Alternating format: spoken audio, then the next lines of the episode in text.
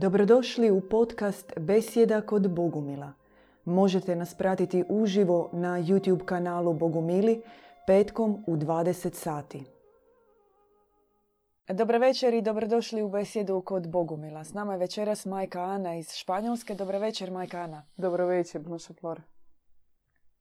Mi ćemo snimati večeras kao da smo u live režimu. Nije bilo mogućnosti naravno da to izvedemo uživo, ali eto, majka Ana zna i da čisto i da vi znate. Dakle, ponašamo se kao da smo u live nema prekida, sve regularno i snimka koju dobijete, to je ta koja se odvila. Podsjećamo brzinski na početku na like, na share ovog videa i ako budete imali pitanja slobodno ih pišite u chatu. Mi ćemo odgovarati na njih e, tijekom besjede u pisanom obliku ili ćemo na njih e, naknadno odgovoriti u nekoj od naših narednih besjeda e, pitanja i odgovori ili već u sljedećoj besjedi. Tako da evo, potičemo vas, slobodno pišite. E, Majka Ana, za one koji ne znaju, bila je s nama već u jednoj besjedi u Španjolskoj, to je rodom iz Hrvatske, ali je sada trenutno u Španjolskoj i boravi uz djeda Ivana. I naravno da nam je na srcu odmah majka Ana da vas pitamo kako je naš djed Ivan, kako, kako sve kod vas u Španjolskoj. Dobro je, naš djed Ivan, kod nas u Španjolskoj, bez obzira na ovu situaciju koja sada je, mhm. dobro smo, uvijek ognjeno uz oca Ivana, preozareno i zaista koliko možeš vidjeti koliko svjetlo koje dolazi od njega svakog od nas ispuni i najviše što želiš se podijeliti s drugima, što on zaista kao i tako veliki čovjek, veliki pomazanik, no istovremeno i vrlo jednostavan čovjek. I uvijek ti pokazuje, evo, takav primjer, služiti ljudima, biti otvoren i velikoga srca. Tako da u njegovom prisustvu ne možeš biti drugačiji nego zaista ispunjen i duhom i radošću i dobrotom, a najviše sada u ovo vrijeme služenjem ljudima. E, često puta djed Ivan e, i u svojim seminarima, u knjigama, e, na javnim predavanjima govorio o putu osobne promjene. I to je tema zapravo naše večerašnje besjede. Da. Taj nutarnji put, čovjekova preobrazba, to je bila tema mnogih njegovih seminara i više puta ga je nebeska majka na to pozivala u svojim objavama. I kad nas pitaju mnogi, a gdje ste vi bogumili, gdje su vam crkve, e, gdje je to na van što ste izgradili, mi kažemo nije naglasak na tome, nije naglasak na vanjskom putu, nije e, naglasak na, na, na, na nekom obredu, na vanjštini, nego baš na onom nutarnjem. Apsolutno. Ako mi uopće pogledamo sve što se dešava u ovom svijetu, ti vidiš da vanština ništa ne može dati i e, koliko je ona isprazna i e, u njoj nema nikakvog smisla. Tako i na duhovnom putu. Nutarnji duhovni put to je zaista put konkretne preobrazbe, promjene. najviše što čovjek može dostići zaista da on postane već od samog sebe, da, da u njemu zaista budu kvalitete božanske. To što čemu svi mi težimo nekako. I zato mi govorimo što nutarnji put je jedini put. To je put koji je bio milijun godina ispred nas i koji će biti milijun godina poslije nas. Tim putem su išli i mnogi pomazanici i mnogi ljudi u mnogim kulturama. I evo što mi danas želimo isto opisati naš način života i nutarnji put od preobrazbe naše. Konkretno, znate, što bi mi željeli danas zaista naglasiti, ja mislim da se ti s time slažeš, Blanche Flor, što najveći podvig danas nutarnjeg puta, ako mi zaista želimo promijeniti se, je da na zlo mi ne odgovaramo zlom. to je najveći podvig, ja mislim, za čovjeka u današnje vrijeme. Jer bez obzira sada koje se situacije dešavaju u našem svakodnevnom životu, koliko izazova, izazova imamo, koliko iskušenja imamo. I zaista kako ti možeš u tim situacijama vidjeti kako ti reagiraš. Što iz tebe izlazi. Da li zaista ti imaš tu snagu dobra da na nekakav ubod neći ti možeš uzvratiti dobrom. Ili iz tebe iziđe ljutnja, agresija, a, samosažaljenje, a, čak i može se reći mržnja nekada. I ti tada vidiš, pa zaista imam na čime poraditi. To je, meni treba praktični put izmjene. I evo kako, kako si ti spomenula, ako gledamo znači put gdje većina religija monoteističkih ide, nekako je put vjere. Čisto, ja vjerujem da ću se promijeniti, ja vjerujem da će mi nekako se nešto spustiti s neba. Da, da će me Bog spasiti. Da će me Bog spasiti. Da, ja činim molitve, molim se i molim se. ali to se dešava zato što nema cilja nutarnjeg. Nema cilja puta što, što ste vi govorili u prošloj besjedi, nema tog unutarnjeg puta preobrazbe. I ako opet pogledaš što se drugdje može ponuditi u različitim školama, isto imaju. Imaš mnogo meditacija, imaš, ne znam, channeling i je to i sve to. Ali kakav plod to daje tebi. To se može vidjeti u svakodnevnom životu. Zato mi evo, govorimo o tome što treba imati plod. Nutarnja preobrazba. To nešto će biti za 5-10 godina nego što se sada dešava u tvojoj nuterini. da, apsolutno. Da. I mi smo tu posebno htjeli naglasiti taj aspekt gdje ti trebaš naučiti se pobjeđivati dobrom, pobjeđivati ljubavlju, premudrošću, zaista biti drugim čovjekom. Mhm. I to je ono što ja mislim da svaki čovjek današnjice za time teži. I što on traži. Da kako, u tom ti možeš naći gdje ti vidiš da zaista postoje ljudi koji već to imaju i koji su već to pobjedili i koji tebi mogu dati snagu da ti postaneš upravo takvim čovjekom. Što još bi ja naglasila evo na početku kada smo da nutarnji put ima cilj sjedinjenje. Znači, to jest sjedinjenje s Bogom, božanstvom i sjedinjenje s čovječanstvom. Tu, to je jedna stvar te, koja potpuno mijenja tebe, koja ne daje tebi biti čisto introvertom i gledati stalno koliko ja imam dobra, koliko ja imam ljubavi, koliko ja imam dobrote i nekako biti fiksiran samo na sebi. A unutarnji put, on zahtjeva da sve što ti radiš u svojoj nutrini, sve što ti dostižeš, da ti to zaista svakodnevno podijeliš, da se vanjski vidi zaista ti čime živiš. I zaista to se vidi vrlo lako.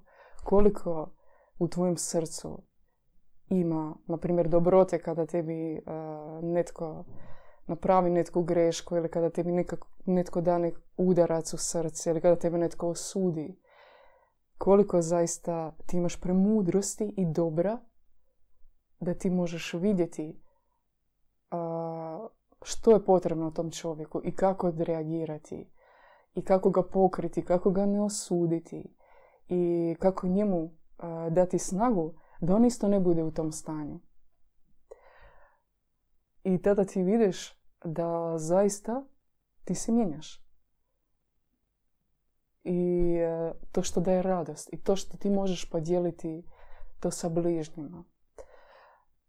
Zato to je važno jako da znamo da unutarnji put to je onaj koji nas sjedinjuje.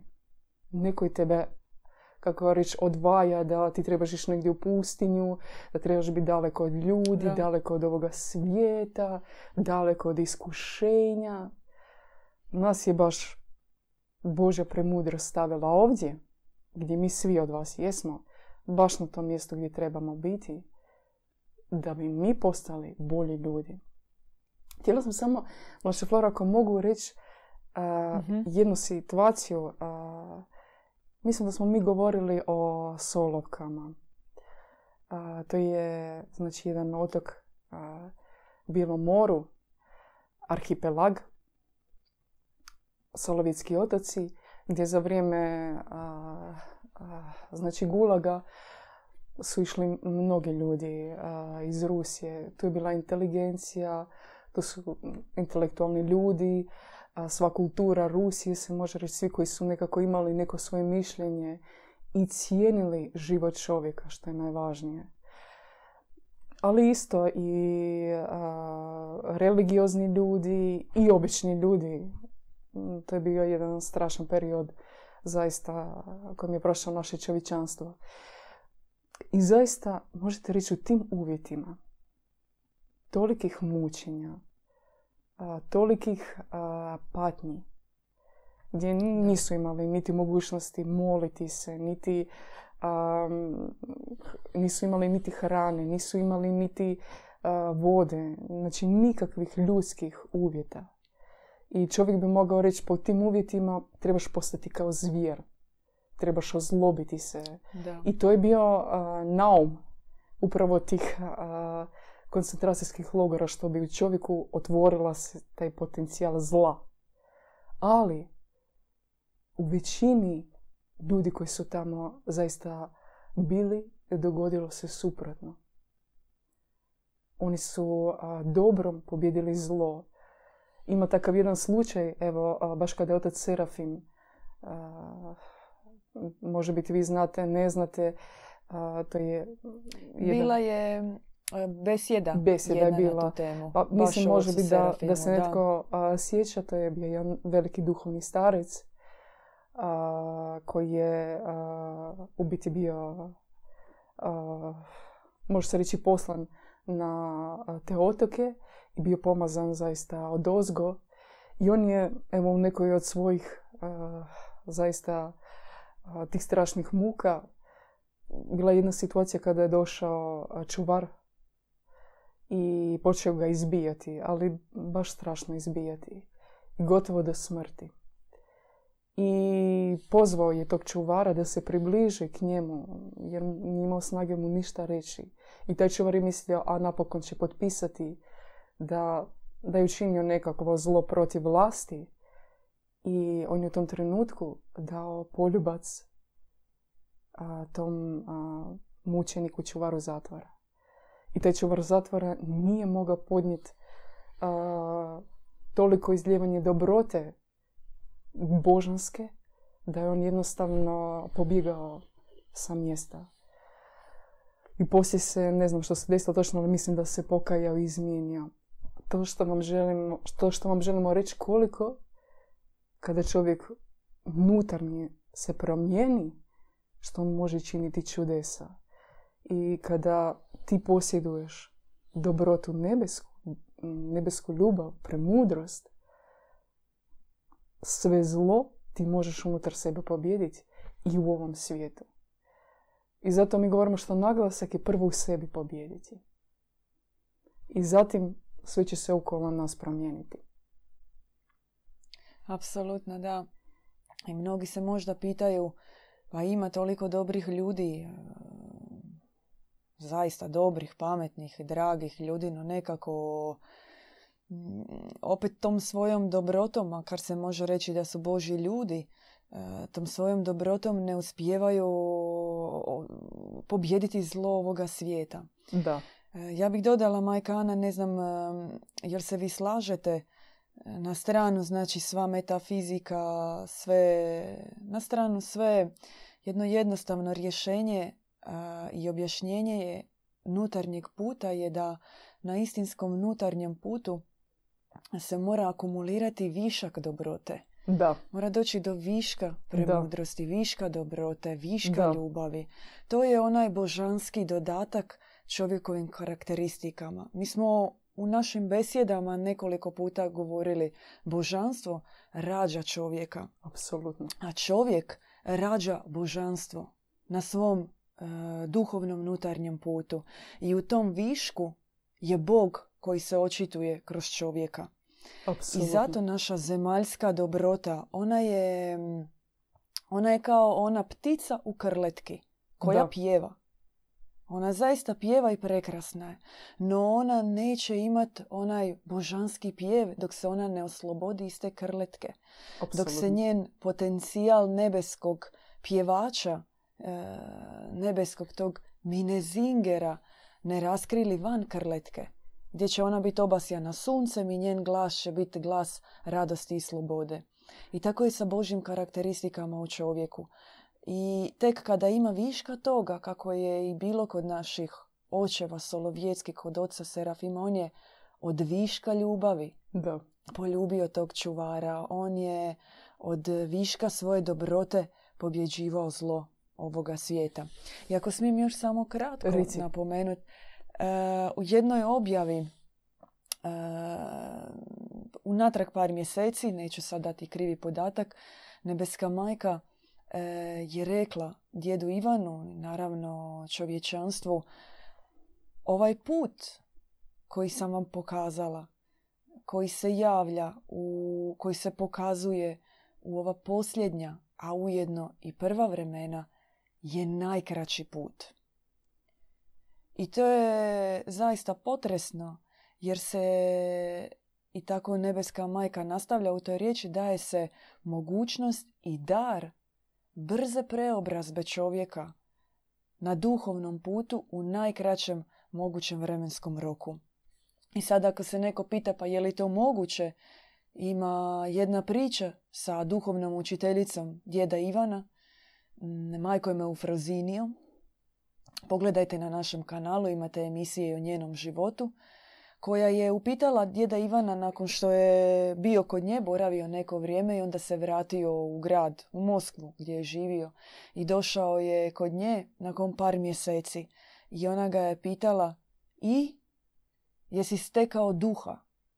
Jesi se ispunio duhom svetim?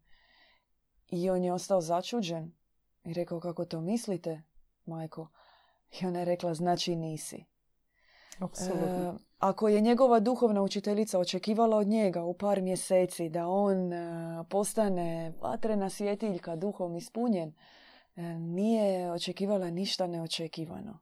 Znači, znala je da je taj potencijal ostvariv. I to je tradicija takvog duhovnog, nutarnjeg puta zapravo u kojem mi danas pokušavamo ga otvoriti na neki način. Da, da, apsolutno apsolutno to što si ti rekla, zaista, ako nema puta, stjecanja, što može čovjeka sjediniti s Bogom, što može čovjeka sjediniti zaista duhovno sa tvojim bližnjim duhovnim, što tebi može otvoriti a, zaista istinski pogled na čovjeka, da ga ti vidiš kako on zaista je, ne sa kako kažemo, mi sada gledamo čovjeka kroz rolete. A te su rolete, to je duhovoga svijeta, to su mnoge, možemo reći, iluzije i mi nismo adekvatni za to. Zato nam zaista nebo šalje put stjecanja duha. Jedino duh sve blagi, kada ga neka osoba stječe, može tebi zaista dati te božanske vrline i možete bi dati autentični pogled na čovjeka. Dakle, ti vidiš zaista kako on je. Tada ti možeš reći da, da si ti postao bratom svom prijatelju, svojim bližnjim, jer ti ga vidiš očima autentičnim. I zato, mm, ne znam ako se ti slažeš, može biti nam a, reći o instrumentima. Mm, Apsolutno, da. Da, unutarnjeg puta. Prvo što smo mi htjeli napomenuti, to je, bio, to je duhovno srce. U mnogim besjedama smo mi već govorili o duhovnom srcu, ali ovdje bi rekli da duhovno srce to je zaista se može reći organ kojim ti kada se ono otvara ti stječeš tu vrlinu možeš osjetiti sferu koja se spušta možeš osjetiti molitvu možeš vidjeti bližnjega duhovnim srcem možeš možeš preozareno misliti. možeš pokajati se. Znate, mnogi ljudi misle kada ti nekom kažeš oprosti, da je sve s tim riješeno. Ali pokajanje ono može biti samo ako ti je duhovno srce otvoreno. I katarza, to je očišćenje unutarnje, ono može biti samo kada je tebi srce otvoreno. I zato je važno, mi kada dolazimo, u, kada stavimo na put, prvo na što mi molimo našu nebesku majku i zaista našu braću i sestre na taj dar da nam se otvori duhovno srce. No, što bi duhovno srce se otvorilo, mi, negativna strana toga je da ti trebaš prozriti čim se ti hraniš u svom životu. Iz kojih izvora ti se hraniš? Od kuda ti uzimaš snagu? Što tebi daje zadovoljstvo? Što tebi daje radost života? I ako mi zajedno s vama pogledamo, većina od tih stvari dolazi da mi se hranimo iz nekakvih svojih naslada, svojih navika, svojih e, misli, koje često puta nisu sasvim čiste. Može biti većinom. I sada pitate otkud to sve dolazi? Kako nam prekinuti tu vezu? U čovjeku postoji, znači osim duhovnog srca, i crno srce. Mi ga nazivamo fornex, župel. On nalazi se u području abdomena i na duhovnom putu kao početni može biti stupanj bitno je uvidjeti koliko to radi u tebi, koliko je to aktivirano. I našom praktikom, to je i praktika umivanja, praksa poklona, praksa ognjene molitve, praksa ulaska u bratstvo, u, odnose povjerenja, može ugasiti Fornix. No na samom kraju najviše što pomaže zaista je posvećenje boginji djevici majke.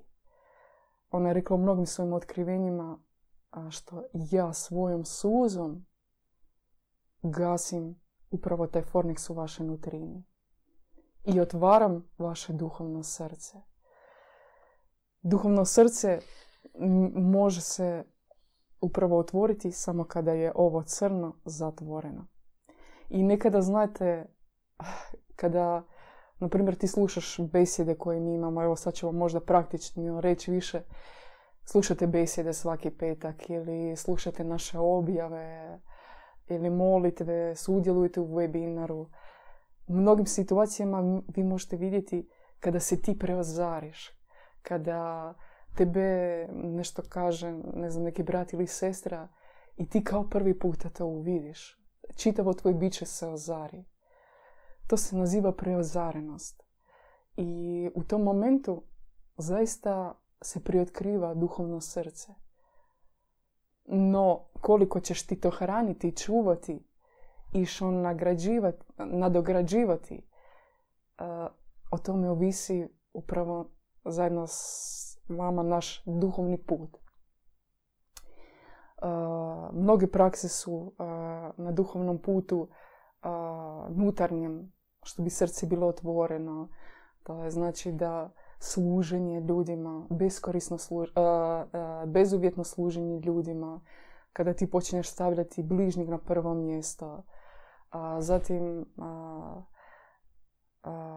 molitva isto, ti želiš stvoriti dobre misli, dobra dijela, želiš da kroz tvoje srce idu dobre namjere i kroz bogomilsku sferu molitve i posebno mi bi možda ovdje, ako se ti Blanche Flora slažeš, naglasili, imamo jednu molitvu posebnu koja se zove Psaltir. To je molitva koju nam je zaista dala Matuška Efrosinja, no to je jedna molitva koja daje veliki štit i koja mm, ozaruje um, koja daje čiste misli, dobre misli. I kada čovjek ima dobre misli i namjere, lakše je ostvariti upravo to o čemu mi govorimo. to malo nešto o duhovnom srcu. Ja ne znam ako ti želiš nadodati Blanche Flor nešto. Ja bi samo kratko nadodala. Uh, nutarnji put on nije lagan. Nije lagan uopće. To s druge strane ne treba biti sablazan na onoga tko žeđa za duhovnom promjenom, zato što to samo može biti pokazatelje da tamo gdje, je, gdje teče med i mlijeko po nama nije, nije ispravan duhovni put. U duhovnom putu mora biti znoja, mora biti stege, mora biti bitke. Za duhovno srce konkretno sama majka Božja kaže da se otvara na dva načina – otvara ga ona sama. To je prvenstveno. Ono danas mnogi govore o praksama, e, kao čovjek je energetsko biće, srce, polja srca i tako dalje, zauzimaju bitno mjesto u njegovom duhovnom tijelu i mi ne bismo ulazili u druge prakse ili druga tumačenja, samo bismo rekli da po našem bogumilskom shvaćanju i po objavi koja nam se spustila, koja se spustila djedu Ivanu, kraljica nebeska, nebeska majka, ona otvara duhovno srce kao prvi korak tog zapečačenog božanskog organa u čovjeku. I to je jedna velika milost koja se spušta u trenutku obraćenja. Drugi način, onaj najbrži, ali na nutarnjem putu, a ujedno i bolniji, ali i plodonosniji, je kroz duhovne udarce. Odnosno, s obzirom na to da smo mi takvi kakvi jesmo, teški smo, puni smo svojih navika, odgoja, uvjerenja, nekih principa, kako često su moji principi ja od njih ne odustajem, kak se kaže. I kao ona zapečena glina smo. Jednostavno premudrost nema načina da ponekad da nam kaže blago, da, da, da mi reagiramo na poziv i poruku neba koja nam se daje. I duhovni udarci koje premudrost dopusti u našem trenutku zaista budu kao strijela u to duhovno srce, ali istovremeno i pomognu u tom trenutku da se naše duhovno srce otvori. Jedino što valja napomenuti je da takvo pravilo ono vrijedi unutar zajednice istih. Naravno mm. da nećete ići ko e, riba na ribarnici i predavati se drugima da ko žrtva. Jednostavno premudrost među onima koji su na istom e, nutarnjem, na istom duhovnom putu, sa istim nesebičnim ciljevima, ona dopušta takve situacije sa ciljem progledavanja. I u tom slučaju je i teško i bolno, ali je i oslobađajuće. Jer ono što slijedi nakon procesa preugledavanja je više zraka, više mogućnosti za jednim slobodnim životom, više otvorenog srca, više života po istinskom principu srca. Apsolutno. Ako se slažete, Majka. Apsolutno. Pa ja mislim da svi imamo iskustvo negdje kako kada ti prođeš kroz neku situaciju tešku, neku patnju, ti sam mhm. ili kroz neku bolest ili zaista kroz tragediju jednu. S jedne strane teško je i, zaista može biti toga mi ne bi trebalo biti da je ovaj svijet drugačiji. Ali s druge strane ti možeš vidjeti koliko tebi to više otvori srce i empatiju k drugim ljudima, koliko ti više razumiješ. Ima isto jedna objava gdje je Majka Nebeska rekla kada se događa takva jedna situacija teška za nas, na primjer, ili nekakav udarac dobiješ ili neku tragediju prođeš ili neku bolest prođeš.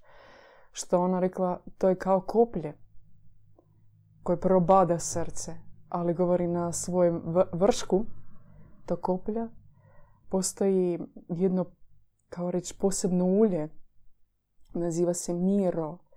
To je ulje nebeske substance koje u trenutku tog udarca kada se otvara srce, izlijeva svoje sastave unutar nas. I što je rekla sestra Blanche Flor poslije toga, kada ti prođeš, plod je nekako i otvoreno srce i plod je više nad dobrote u tvojem srcu, viška dobrote. I tebi se otvara druga vizija na sve što se dešava oko tebe. Zato je to jako važno. No, to što si ti rekla, to je jako uh, važno, Blanche Flor, što mi ovdje govorimo o nutarnjem putu. Ali nutarnji put, čovjek ne može sam ići nutarnjim putem. Koliko je bilo pokušaja ići sam putem. To je kao, znajte, kada čovjek provali se u živo blato, što većina od nas i dostigla, ili može biti netko na putu, te kada mi sami pokušavamo sebi iščupati iz tog blata, što je nemoguće. Iz živog blata nitko se ne može iščupati sam. Zato mi ovdje govorimo što a, znači nutarnji put. To je put on može biti jedino u bratstvu. I to u bratstvu čistih. I a, bratstvu djevičanstvenika zato je važno kako bi mi podržali naše duhovno srce, kako bi ono još više se otvaralo u svakoj situaciji. U našem životu potrebno je djevičanstvo. Mnogo puta smo govorili o djevičanstvu i sada možemo samo ga možda biti spomenuti iz ovog aspekta.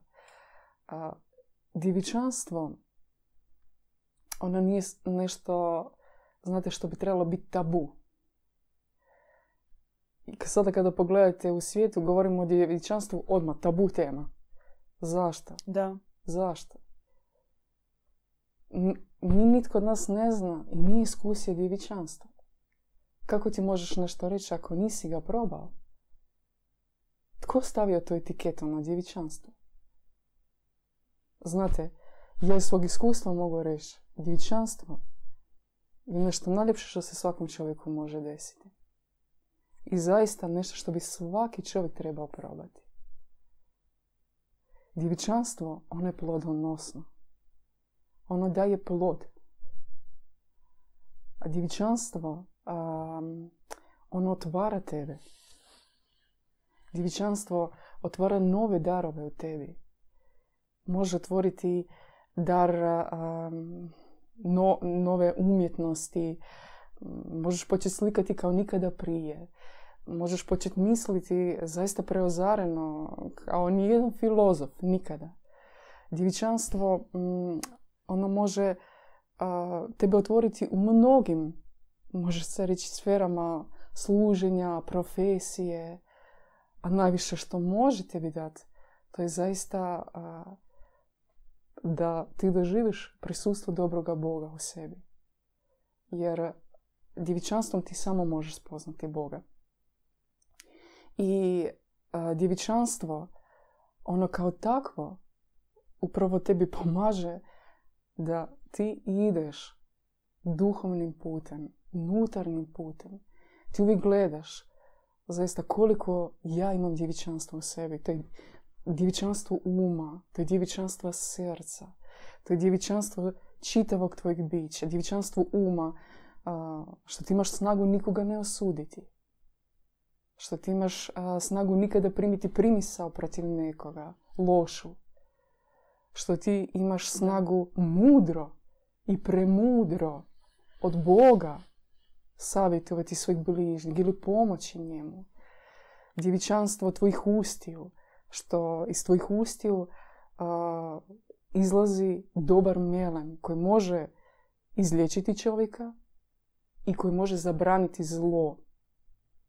Djevičanstvo srca, gdje ti možeš zaista voljeti ne jednog čovjeka ili dva, možeš voljeti čitav svijet. Ti možeš svakom biti brat ili sestrom. Ona tebi daje potpunu slobodu. I zato bez djevičanstva mm, nema, nema unutarnjeg puta. To je velika iluzija koja traži nekakav unutarnji put bez dostizanja djevičanstva. Djevičanstvo da je boginja djeva majka. da je to po žeđi, po tome koliko se ti stremiš, koliko ti zaista želiš se izmijeniti, koliko ti koraka činiš u tom smjeru. Naša praktika mislim da je manje više svima vama poznata i mi dostižemo i djevičanstvo svaki dan. To je nešto što svaki dan nema mjere. Jučer sam bio, jučer sam dostigao i sve, sada sam dostigao za sva vremena. Djevičanstvo ti stječeš svaku sekundu. I zato mi govorimo što unutarnji put ne može biti, znate, oprostite što ću sada ovo ubaciti, ne može biti, na primjer, ja sam stekao sada nekakvu razinu i, i dobra, i dobrote, i ljubavi, i premudrosti, i znanja božanskih i zaustavit ću se tu. Imam i prekrasan odnos s braćom, sa sestrama, sve ljude volim. Nemoguće. To kao što ti vidiš da se svaki dan svijet mijenja okolo nas. Svaki dan nešto novo. Tada si možete zamisliti koliko se duhovni svijet mijenja. Ako ovaj svijet se mijenja, stalno nešto se dostiže novo, stalno neka nova dostignuća u mnogim medicini, biologiji, kemiji, tako duhovni svijet, on se mijenja tisuću puta brže nego zemaljski. I zato ti trebaš stalno dostizati novih stepenica, novih stepenica i novih stepenica. Kako se to manifestira? Manifestira se na različite načine.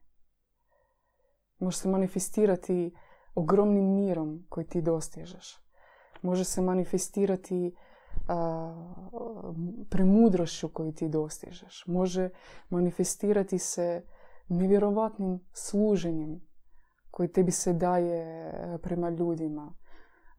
može se manifestirati ogromnim milosrđem. Može se manifestirati i mnogim granama drugim u životu ali je jako važno da zaista mi skinemo taj tabu s djevičanstva. I ne važno da li ste vi u braku ili niste u braku, da li ti imaš djevojku ili ne imaš djevojku, da ja možda živim opće ne za to danas, zaista, ja vam ću reći, bez djevičanstva nema nikakvog unutarnjeg puta. I ono se može dostići gdje god ti bi. Da, jesi. Ako se ti slažeš, Blanche Flora.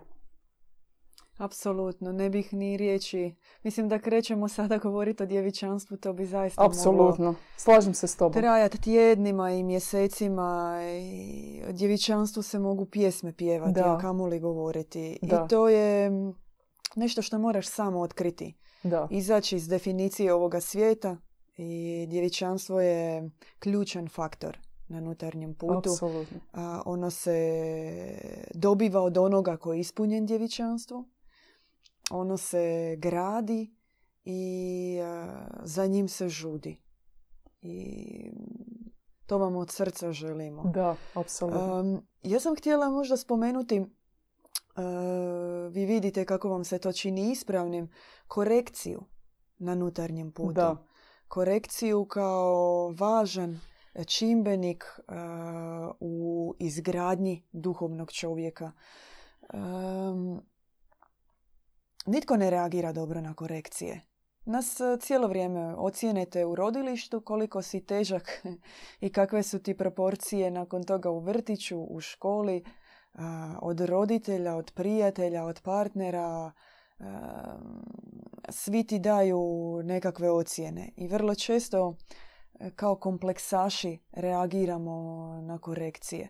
Međutim, na, nutarnje, na, na duhovnom putu, bez korekcije, e, vrlo lako se može zalutati.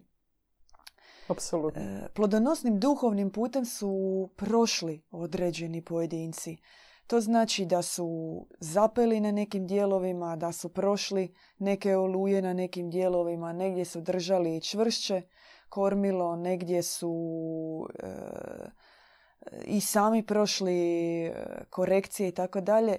I važno je e, pobjeđivati oholost u sebi i imati povjerenja u, u starije da. ispred nas i želju da nas oni usmjere jer tak i tak idemo svi ka tom istom cilju. Apsolutno. I tu se naša čovjekova, čovjekova priroda se zapravo lomi onda na tom unutarnjem Znaš, putu. Ja isto mislim, gled... se moraš predati. Da. Apsolutno. Ja se s tomu slažem. To isto kada, na primjer, možda čisto tako banalni primjer, ti ideš doktoru i on tebi kaže svoju dijagnozu. Ti to primaš lako. Ali kako je, na duhovnom putu teško, a, zaista to ocijeni ti kada dolaziš duhovnom, na primjer, starcu ili, ili duhovnoj osobi koja zaista tebi može pomoći.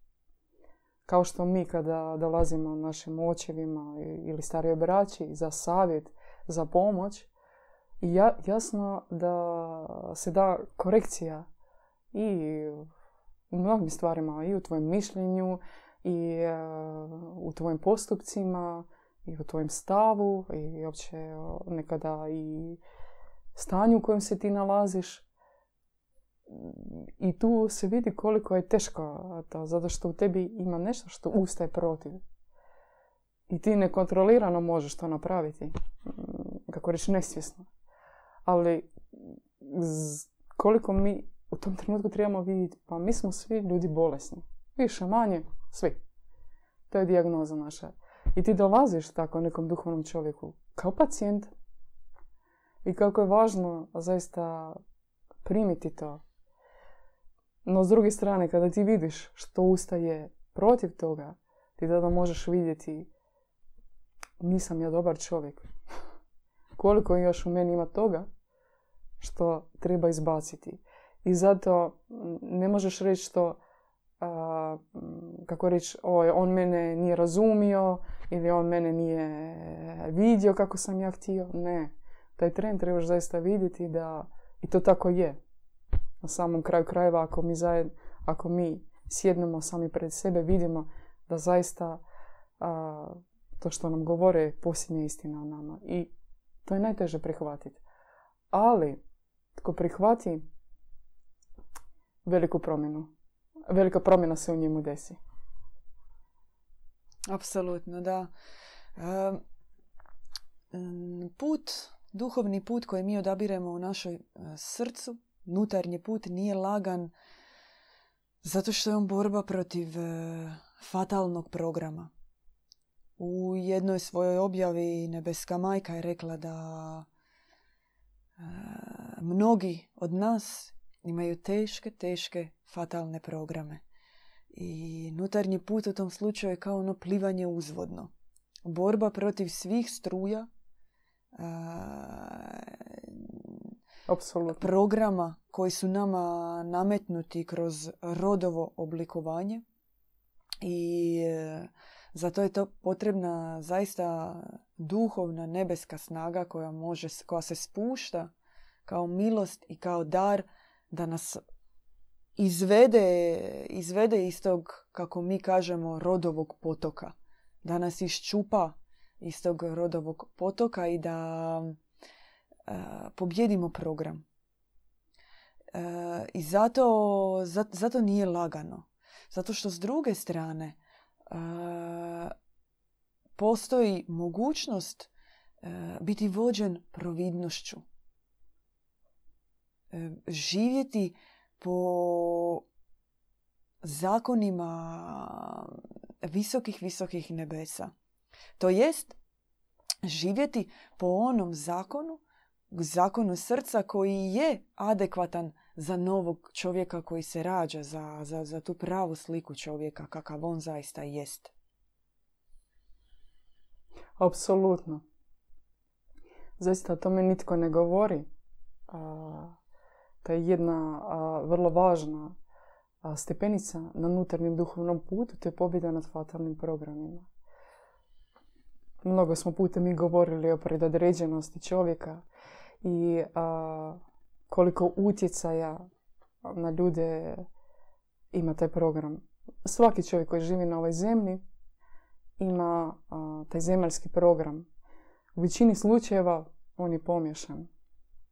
I vrlo često završava fatalnim, fatalnom sudbinom. U školi bogumilskoj i uopće u duhovnosti bogumilskoj taj program se može pobijediti i prekinuti. I tu je potrebna... E, Prosite samo što vas prekidam, e, majka Ana. Čisto možda da ljudima bude jasnije, mhm. koji nas možda gledaju ili prvi put, kako se očituje taj fatalni program? To su često neke situacije koje smo imali tijekom prošlosti, zaista, na primjer, opasne. Da. ili neka e, nesreća, ili, znate, ono, nekoliko puta auto se zaleti u vas i onak ti milimetar se zaustavi, da vas oblije hladan znoj. Da. E, nesreće prometne u kojima se auto izvrti, izgužva, a vama što se kaže dlaka se na glavi nije pomaknula i mislite joj što imam sreće. Apsolutno. u tome je fatalni program.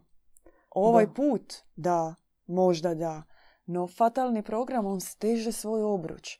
Možda to čak i neće biti fizički vidljivo kao na primjeru, kao u ovom primjeru s prometnim nesrećama. Možda duša će živjeti cijelo vrijeme s jednim osjećajem takve stegnutosti, anksioznosti, nezadovoljstva, tuge, bezvoljnosti, nemogućnosti nekako da pokrene ili neki posao ili da živi bolje. Uvijek se nekako neke čudne, bizarne situacije događaju što mnogi kažu mogao bih roman napisati, od požara da, nemam kući sreće, i tako dalje. Nisam se rodio pod sretnom zvijezdom. Da, da, to je fatalni program i on se manifestira na razne načine i to je nepravedno. U tome nema ispravnog i pravednog života. To je jedan uh, onaj ruski rulet. Okreneš uh, metak, e, jedan put promaši, drugi put promaši, treći put opali. Apsolutno. I u provi, u, sa providnosti s njom nema ruleta. Apsolutno. Tu nema, sad je pozitivno, drugi put je negativno. Premudrost čovjeku uvijek želi dati samo bolje. Da. I samo više.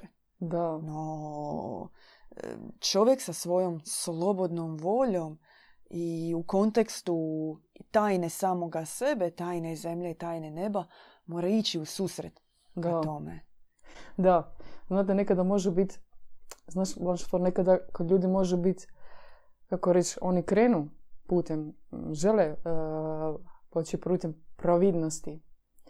Uh, nekada traže savjete, dobijaju savjet kako neke stvari promijeniti uh, od naših starih braća, očeva. I nekada kada vidiš da odmah sve se ne rješava, misliš, ah, što je to? Ali, mm kako reći, tu treba, uh, znate, kada se ti nasukaš ili kada ti uđeš u takvo blato, izvući se iz blata, nećeš uh, bježeći. Nekada što bi tebi napraviti jedan korak, treba puno se pomučiti. Ali koliko ti vidiš kroz sve tu muku, koliko ti možeš steći u svojoj nutrini i koliko se ti promijeniš. Na primjer, koliko se može jedan čovjek promijeniti kada on pobjedi neku bolest. Duhovno potpuno. On može potpuno se pobožiti. Ja imam jedan primjer. U nas ovdje u Španjolskoj ima jedna zaista sestra naša. Ona, ona je kroz jednu bolest i zaista čovjek koji je puno propatila ali ona se toliko promijenila da kao neba i zemlja kada ti vidiš čovjeka koji je ona bila prije i koji je sada. Mm. Toliko je postala duhovna, premudra, čista, milosrdna. Ti na njoj vidiš lik božanski. Ona sama kaže, znate, prolazeći kroz to, tu jednu zaista, može se reći, patnju, meni ni u jednom trenu nije bilo osjećaj depresije, osjećaj nezadovoljstva, osjećaj ništa se ne mijenja, pa zašto sada to? Govorit, meni je počelo više gorjeti srce. Meni je više ljubavi bilo za moje bližnje, za ljude.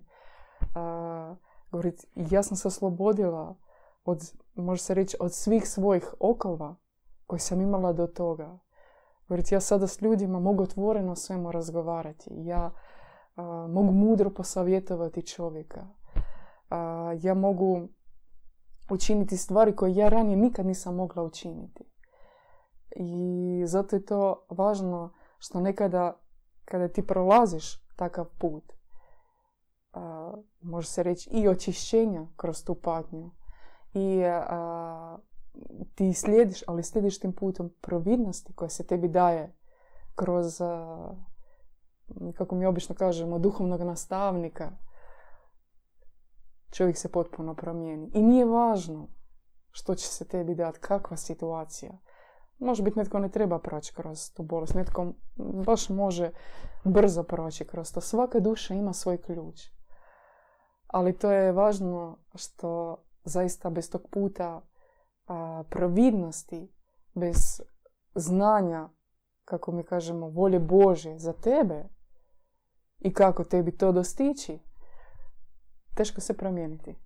I zato mi, ako se ti slažeš, Banša Flor, zato mi govorimo ovdje što je jako važno, sfera bratstva. A, koliko, koliko je važno imati okolinu oko sebe koja živi takvim načinom života koja tebe može ukrijepiti, živjeti tim načinom gdje ti počinješ živjeti u poslušnosti, bratstvu, gdje ti cijeniš mišljenje bratstva više od svojega. U tebi u taj tren se gasi sve. Gasi se oholost tvoja, gasi se nekako samo tvoje viđenje svijeta. Ti počinješ svijet vidjeti drugačije. Kako reći, vidiš ga sa tisuće aspekata, dobrih aspekata, božanskih, čistih. ti, na primjer, u brata i sestre možeš vidjeti što znači voljeti čovjeka, što znači poslužiti čovjeku, što znači ne znam, preozariti se, uvidjeti u svom bratu božanski lik. U sferi bratstva je puno lakše i čovjek ne može sam. On sam po sebi ne može. Zato na unutarnjem putu bez bratstva ti ne možeš. Jer ti u bratu vidiš svoju sliku. Mnogo puta, čisto ću vam praktično reći, na primjer, ti si s nekim bratom ili sestrom i vidiš nešto u njemu loše, ne znam, nekakvu karakteristiku lošu, ovaj vidi kako on to radi. I u tom trenu on može biti kao gledalo tebi ti puno puta, pa to ja isto radim. Ti vidiš to što se nalazi u tvojoj nutrini. Ali to je moguće samo u bratstvu, čistih, vidjeti. I tu ti znaš, Bože, koliko ja trebam promijeniti na sebi to. I tražiš to čisto viđenje. Ako se ti slažeš s tim. Da, da, apsolutno. I ako možemo onda nekako i sumirati i povezati s tim što ste sada govorili, majka Ana. Da. I prekrasno ste to rekli.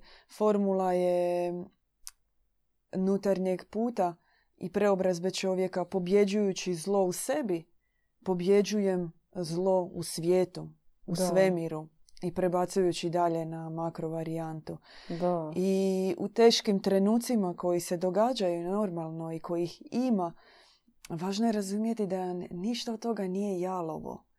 Da, da. svaka naša mala, mm, koliko god bila mala e, e, pobjeda, e, želja za očišćenjem, za više čistoće, želja za više dobrote, za podobrenjem, napor koji ulažemo i vatra koju pomoću bratstva razgorijevamo u srcu da pobjedimo zlo, ona će uvijek uh, pasti na plodno tlo. Neće se ništa uh, dogoditi bez veze ako je naravno pod u, u zajednici svetih, dobrih, pravednih, savršenih ljudi, samih onih na kojima je blagoslov premudrosti da e, žive i pod, pod tim istim visokim principima.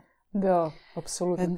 O unutarnjem putu zapravo možda je nekako i nezahvalno govoriti. To je nešto na što zapravo možemo isključivo pozvati. Ako, ako se nalazite i sami u situaciji da, da želite promijeniti neke stvari u sebi, ali vidite da nekad uspije, a nekad ne uspije.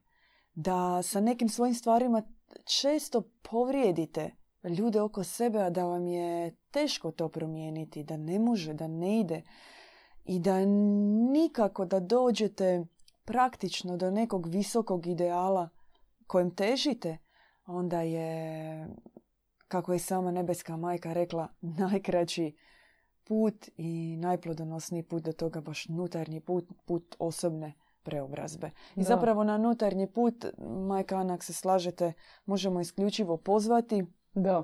podijeliti se u nekim iskustvima koje imamo, ali u konačnici oni nije on nije jednoznačan. Apsolutno. Koliko je čovjek kompleksno biće, koliko je čovjek sam po sebi i duhovno i fizički gledajući jedna zaista